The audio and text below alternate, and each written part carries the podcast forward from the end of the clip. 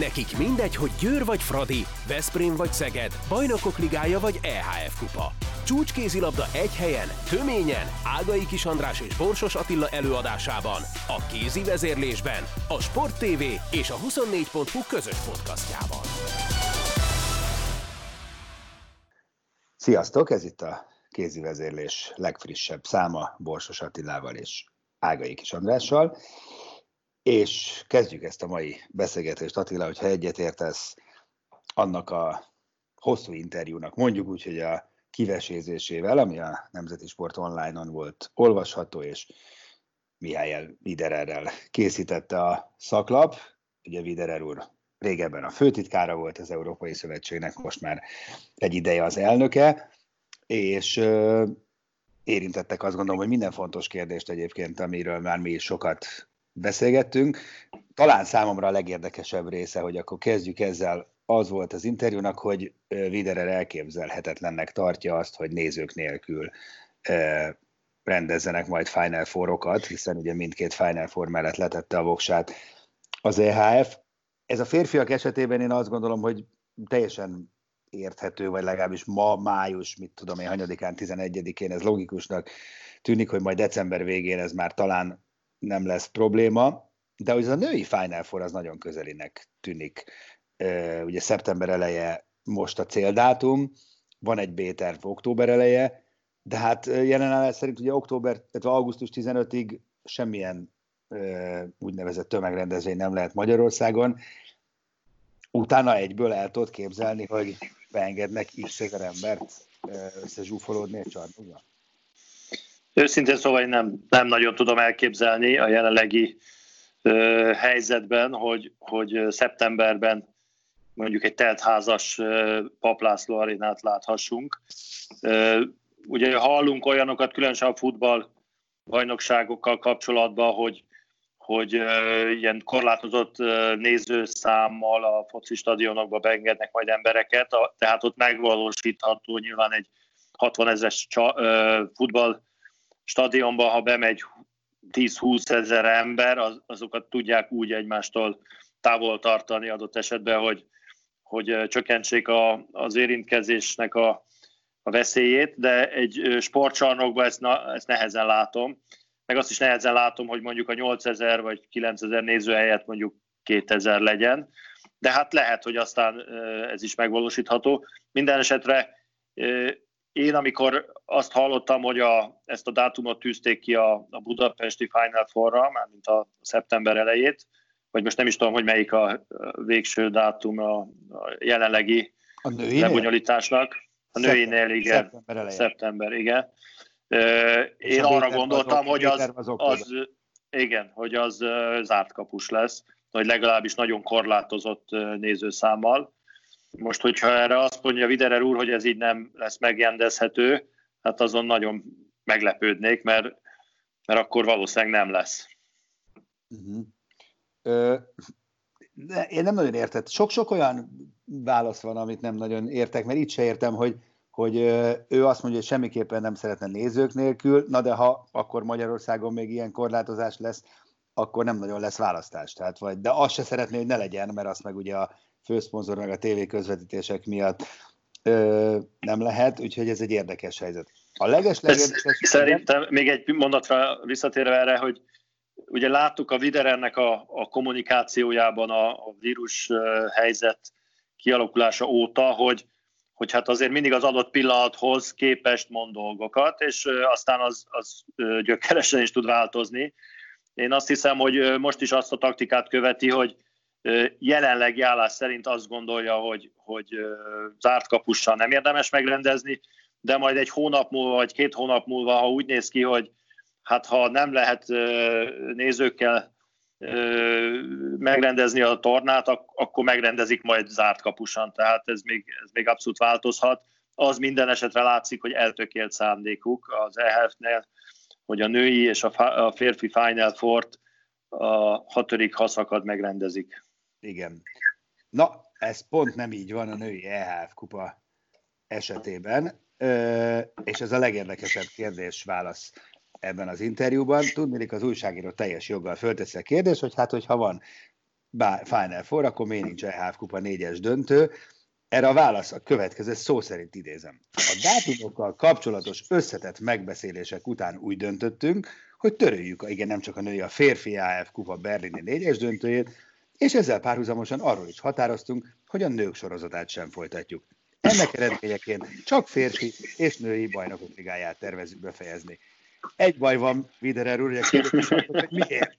Tehát a tény, ezt nagyjából tudjuk. De ebben az égvilágon semmi logika nincs.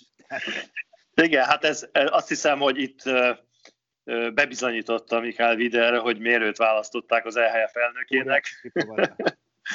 Mert tehát arra a kérdésre, hogy ha van bajnokok ligája Final Four, akkor miért nincs EHF kupa Final Four? Erre a válasz az, hogy mert így döntöttünk. Igen, igen.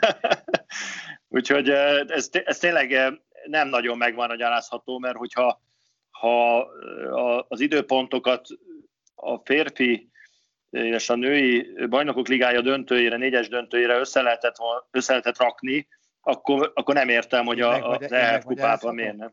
Én tudom, hogy mi a magyarázat, igen, hogy ez igen, nem annyira fontos. Meg a hallgatóknak is, mert azért, bár, bár nyilván, hogy nincs a bölcsekköve a zsebükben, de elég logikusnak tűnik, hogy egy, az EHF kupának nincs névadó szponzora, kettő, az EHF kupa négyes döntőjére még egy darab jegyet sem adtak el, tehát mondjuk vissza sem kéne fizetni e, semmit adott esetben, ha törölnék. Szerintem ezek a döntőérvek. Őszintén szóval nem nagyon értem, hogy ezt miért nem lehet elmondani egyébként, mert, mert szerintem ez egy érv, ez egy válasz. Pénzből él a szövetség is, meg mindenki, mindenki tudja, hogy ez egy biznisz. Én nem hiszem, hogy ez nagyon kiverné a biztosítékot. Igen, hát ugye itt a, a női, végülis a női EHF kupa négyes döntője az, ami igazából érthetetlen, hogy miért marad el, hiszen ott már megvan a négy csapat. Tehát ez az egyetlen olyan kupa, ahol nem kéne avval foglalkozni, hogy nyolcad döntőt játszani, meg negyed döntőt játszani, meg befejezni a csoportmeccseket, ugye, mint a, a férfi EHF kupába, hanem ott áll az a négy csapat, akivel ezt le lehetne játszani, és azt gondolom, hogy mind a Siófok, mind az Odenzé például simán bevállalná, hogy megrendezi ezt a Ez tornát.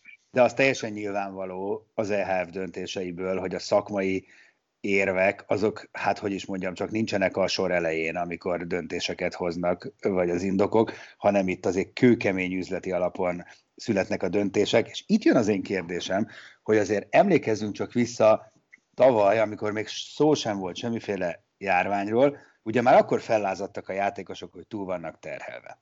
Volt ez a mozgalom, meg jött mindenféle videó, eh, rengeteg nyilatkozat, és, és azért nagyon komoly kis névsor gyűlt össze, hogy ki mindenki állt eh, e kezdeményezés mögé.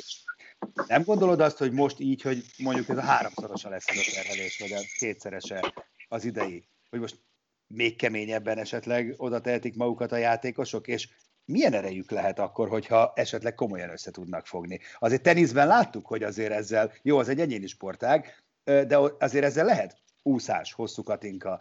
Tehát azért nem tudom, meddig lehet feszíteni a húrt a játékosokkal szemben. Én azt hiszem, hogy, hogy azokat a példákat, amiket mondtál, azzal nem lehet nagyon összehasonlítani, mert a teniszben és az úszásban is ugye nem arról volt szó, hogy kevesebbet úszunk, vagy kevesebbet teniszezzünk, hanem hogy több pénzért. Tehát abban a játékosoknak elég nagy az ereje, hogy azt mondják, hogy ha mi elmegyünk játszani, akkor azt jobban meg kell fizetni, illetve az úszóknál, hogyha mi elmegyünk egy világkupára vagy két világkupára, abból szeretnénk több pénzt kapni. De ö, olyan kezdeményezést a különböző, különösen ezekben a sportágakban, amelyik arra irányult van, hogy kevesebb verseny legyen, és ez el lett fogadva. Uh, pillanat, értem, é, amit... Értem, még... Igen, abszolút, értem, amit mondasz, csak én azt kérdezem, hogy alapvetően attól függetlenül, hogy most mi a célja, ha meg lenne egy markáns összefogás, mit tudom én, 10-15 top csapat között, vagy olyan játékosok között, akik abszolút világszárok, és ezek tényleg beleállnának ebbe, akkor mennyire kerülhetnek kényelmetlen helyzetbe az EHF? Hogyha azt mondaná, hogy hát gyerekek, nem játszunk. Hát ad abszurdum, el, el, elmehet egy ilyen szintig a dolog, akkor azt te kiírhatod, hogy játszunk, mi meg nem játszunk. Az egy elég komoly helyzet lenne azért. Igen, hát itt a, ugye az élkluboknak, különösen a férfiaknál volt már egy olyan kísérlete az elmúlt uh, időszakban, ahol uh, kvázi megfenyegették az EHF-et, hogyha nem úgy történnek a dolgok a bajnokok ligája szervezésével kapcsolatban, ahogy a nagy uh, klubok ezt szeretnék, akkor egyszerűen fogják magukat, és saját maguk által egy partnerrel, nyilván egy marketing partnerrel megszerveznek egy új BL-t. Hasonlóan egyébként, mint a kosárlabdában történt. És akkor azért ugye egymásnak feszültek az erők, és végül is megegyezés született, hogy marad a, a jelenlegi mondjuk brand alatt a, a BL némi átszervezéssel, és ezen belül az, hogy kevesebb mérkőzés legyen, az, az akkor sem volt igazán kérdéses. A, a, a kérdés a klubok és az EHF között mindig ott feszül, hogy a bevételek, amiket generál ez a verseny, azok hogyan legyenek elosztva. Nyilván a klubok azt szeretnék, hogy minél több pénz visszajöjjön a szereplőkhöz. Az EHF meg, mint tutora ennek a, a versenysorozatnak szeretné nyilván a pénzeket azért magánál tartani, illetve hát beleszólni abba, hogy, hogy mi hogy van.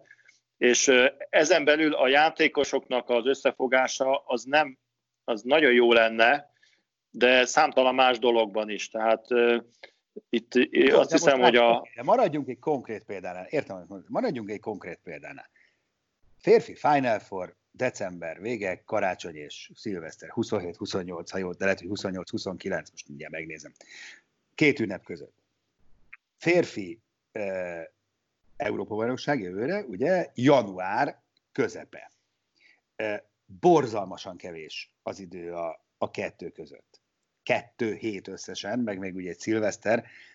Én simán el tudom képzelni, hogy, hogy néhány játékos, elég sokan lesznek itt és ott érdekeltek, azt mondják, hogy, hogy ez, ez, ez ne, vagy ez szakmailag ez nem, nem óriási gáz szerinted, hogy gyakorlatilag a Final Four-ról egyből zuhannak majd a válogatott összetartásra ezek a játékosok?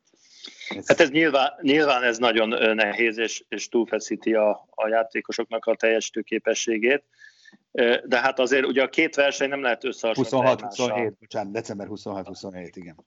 Mert a, mert a Final four ugye két, kettő meccset kell játszani, annak a nehézségét az adja, hogy egymás utáni napon, de azért azt ki lehet pihenni egy pár nap alatt. Az Európa-bajnoksága sokkal nagyobb terhelés jelent, hiszen ott 7-8, akár 9 mérkőzést kell lejátszani két hét alatt. Na most a, a problémát ugye az jelenti, hogy, hogy a válogatott, egy, egy országnak a válogatottja, amelyik részt vesz egy Európa-bajnokság vagy egy világbajnokságon, azért az nem csak BL játékosokból áll. És egyébként is, ugye egy szövetség számára a válogatott csapat az, az nem a BL függvénye. Tehát, hogyha lehet az, hogy egy-két sztár azt mondja, hogy én nem fogok ezen az eb játszani, de az nem igazán az EB-nek fog fájni, hanem mondjuk a magyar válogatottnak, vagy a német válogatottnak, vagy a, a francia válogatottnak, amelyikbe adott esetben az a sztárjátékos nem fog a pályára lépni. A klubjával ezt meg aztán egyáltalán meg se teheti, mert mondjuk nyilván a Veszprémnek bármelyik játékos azt mondja, hogy hát én fáradt vagyok, inkább az EB-n játszom, akkor azért hamar megkapja a munkakönyvét.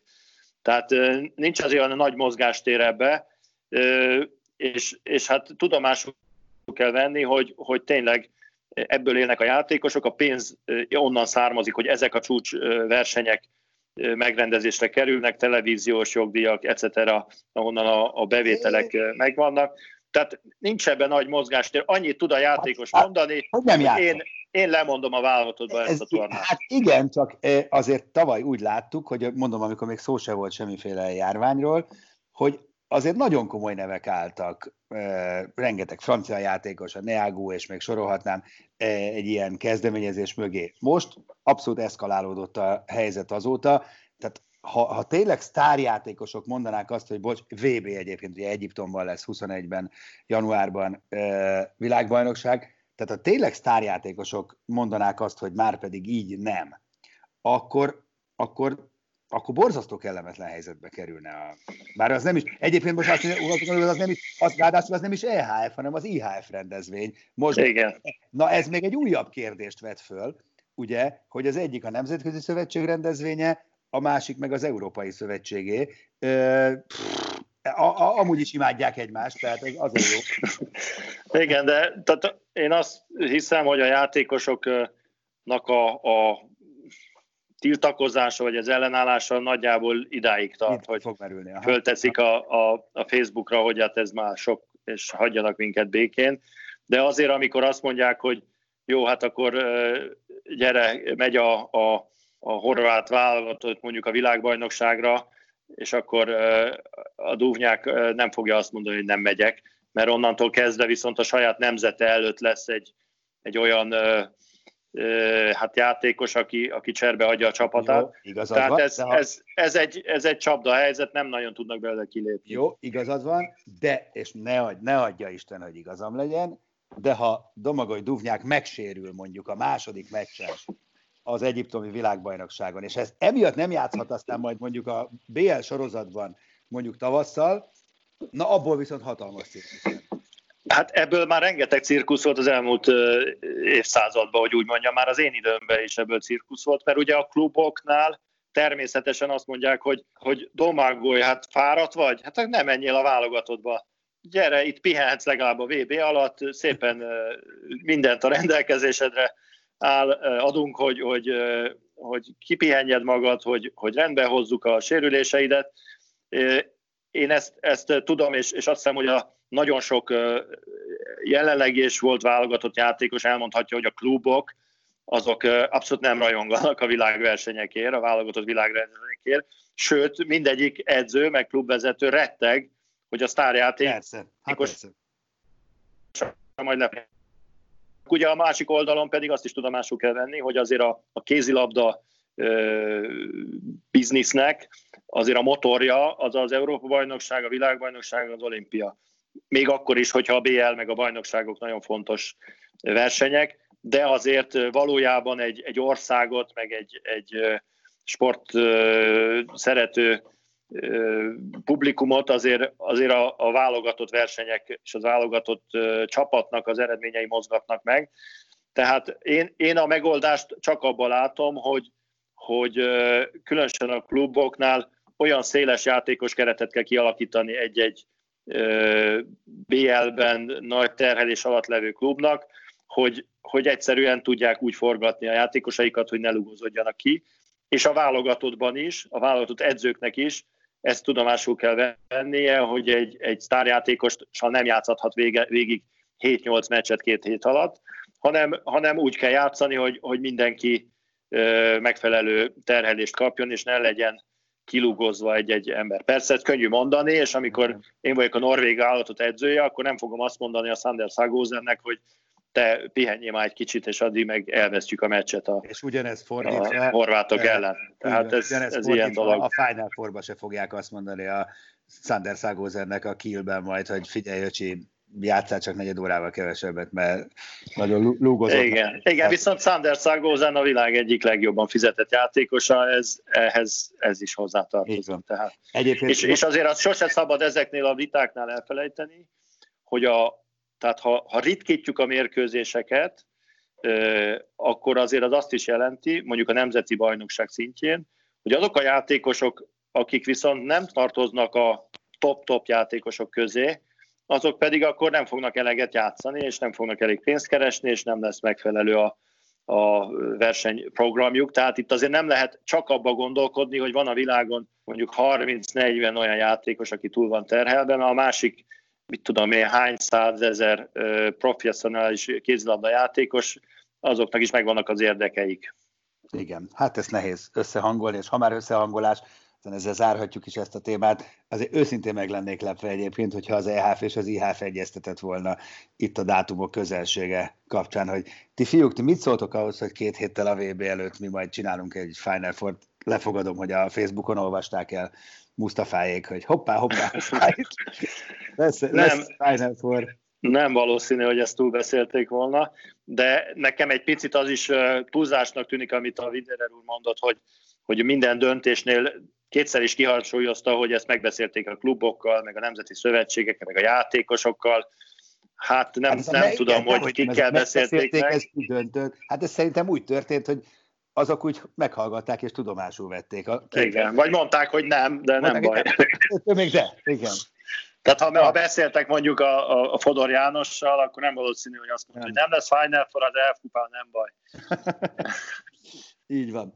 Na jó, térjünk rá a másik ö, napirendi pontunkra, ami ugye a személyes érintettséged miatt kényes, de azért nem kerülhetjük meg, úgyhogy tényleg inkább most tényleg arra kérlek, hogy, hogy próbálj meg kívül helyezkedni a saját ö, szerepedem, mert ez egy elég furcsa és, és rossz irányba tartó történet, ez az érdés érdi polgármester, érdi kézilabda és érdi polgármester ö, boxmeccse, mert ugye most a legutóbbi fejlemény az, hogy a polgármester úr gondolt egyet, és akkor szépen kiírta a Facebookra, hogy kinek mennyi a fizetése a szakmai stáb közül, ami most, most tényleg hagyjuk ennek a nagyságrendjét, be nem akarok belemenni, amúgy sem, mert, mert nem. De tényleg ez, ez jogi kérdés, én azt gondolom, hogy, hogy most túl az etikain, hogy ez, ez belefér egy élő szerződésnél, de jogilag ilyet lehet csinálni?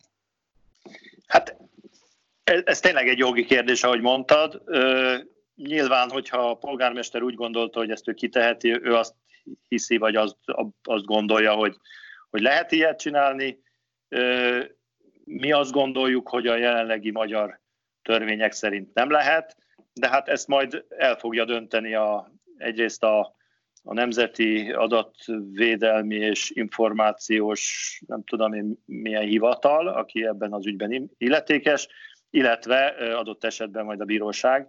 De, bocsánat, tényleg... Ed, ed, bocsánat, Edina nem közalkalmazott, meg az edzők nem közalkalmazottak hát Magyarországon. Hát persze, persze. Tehát az, ezek magány szerződések, gondolom, amiben üzleti titoknak minősülnek a benne lévő összegek, legalábbis logikusan gondolkodva. Hát így, így van.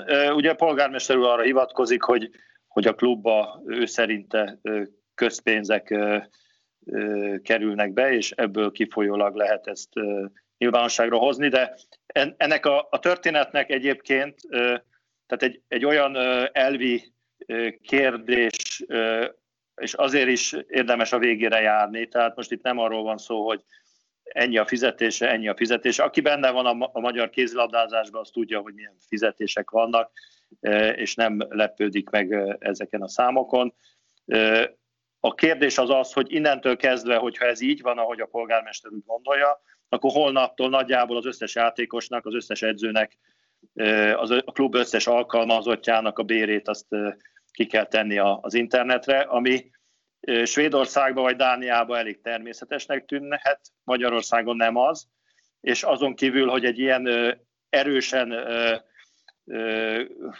tehát a konkurenciának a, a, a jelenléte az nagyon erős a magyar kézilabdában a kupok között, tehát azok, az, a, az a tény, hogy megismerhetik egymás fizetéseit a játékosok és a másik klubnak a játékosai meg edzői, ez rendkívüli módon fölboríthat üzleti kapcsolatokat, hiszen joggal mondhatja aztán a másik játékos, hogy hoppá, te ennyit keres, akkor én miért nem. Az egyik edző, hogy hát a másik klubban ennyit keresnek, akkor én miért nem annyit. Tehát ez, ez egy olyan folyamatot indíthat el a professzionális sportban Magyarországon, ami, ami eddig nem volt jellemző.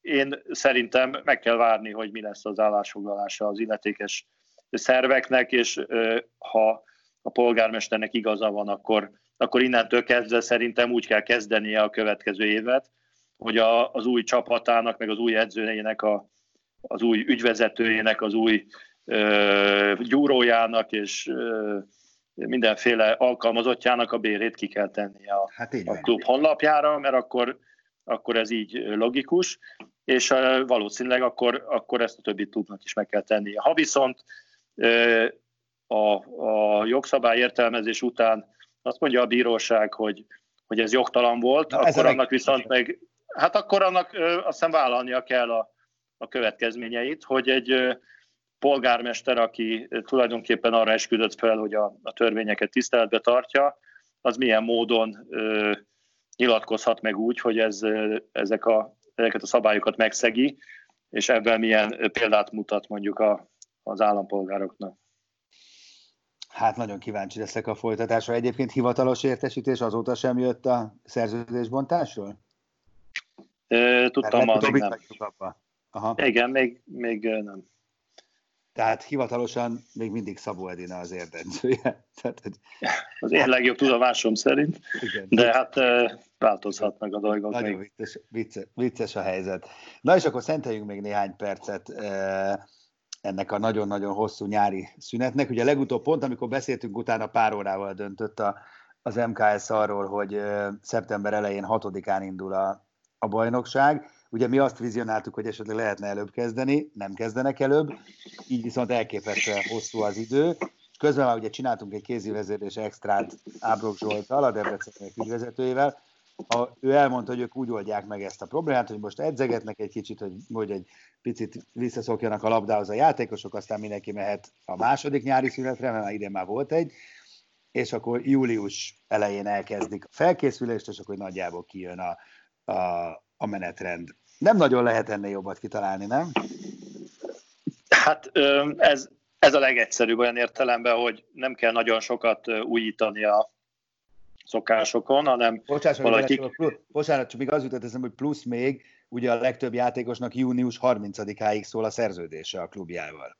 Igen. Tehát most hiá, hova edzeted a játékost? Ez még egy érdekes kérdés egyébként. Aki tudja, hogy elmegy már A klubból B-be, az biztos, hogy nem fog az A-ban még edzeni, vagy hát nem biztos, de hát, abban semmi, vagy igen, de hát abban... Igen, ez, ez úgy szokott zajlani, hogyha normális viszonyban a klubok és az edzők között, akkor megengedik, hogy az a játékos, aki a következő szezonban már a másik klubban lesz, akkor az mondjuk a júniusi időszakban már ott, ott tud edzeni.